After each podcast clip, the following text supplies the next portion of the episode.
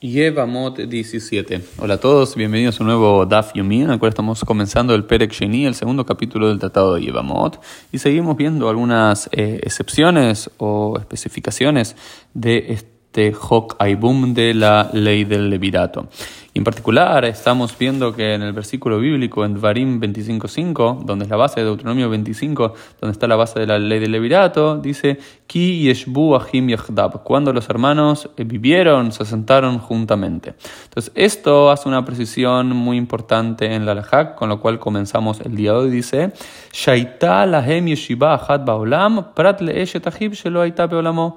Dice, ¿qué significa Ki yeshbu ahim Que los hermanos estuvieron asentados juntos que ambos estuvieron viviendo en el mismo momento en el mundo. Esto exceptúa a la mujer de un hermano que no eh, existía cuando el otro hermano murió. Entonces, ¿cómo es, ¿cómo es el caso? Imaginemos que un hermano X, vamos a decir Shimon, se casa con Lea. Shimon se casa con Lea y muere Shimon.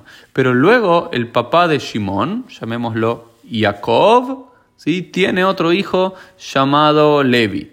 Ese Levi no tiene que hacer el Boom, la ley del levirato, con la viuda de su difunto hermano Shimón. ¿Por qué? Porque Shimón y Levi nunca compartieron tiempo en este mundo, porque él nació luego de la muerte de su hermano. Y según la, eh, lectura rabínica de la Torá, ambos hermanos tienen que vivir juntos en este mundo para que el, hermano sobreviviente pueda eh, consagrar a ser Boom con eh, la viuda de aquel hermano. Y esto despierta un detalle más de la alajá, que dice Yahdab, que significa juntos, Meyuhadim Banahala, Prat.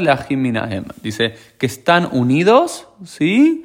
Que están de alguna forma unidos en la herencia. Esto excluye a los hermanos por parte de la madre. ¿Por qué? Porque la herencia venía por parte del padre. Entonces aquí entiende la quemará que ¿Qué es lo que se considera un aj, un hermano para cumplir el Hokai Boom? Es que sea hermano de parte del padre, pero no de parte de la madre. Es decir, vamos a decir, si Sara tiene un hijo con Abraham y Sara tiene un hijo con Abimelech, ¿sí? ambos son medio hermanos de parte de la madre de Sara, pero los hijos de cada uno que tiene con ellos dos no se consideran hermanos para el Boom. Entonces, si muere el hijo, llamémoslo Yitzhak, que Sara había tenido con Abraham, eh, y después Sara había tenido otro hijo, llamémoslo Ismael, que lo había tenido con Abimelech.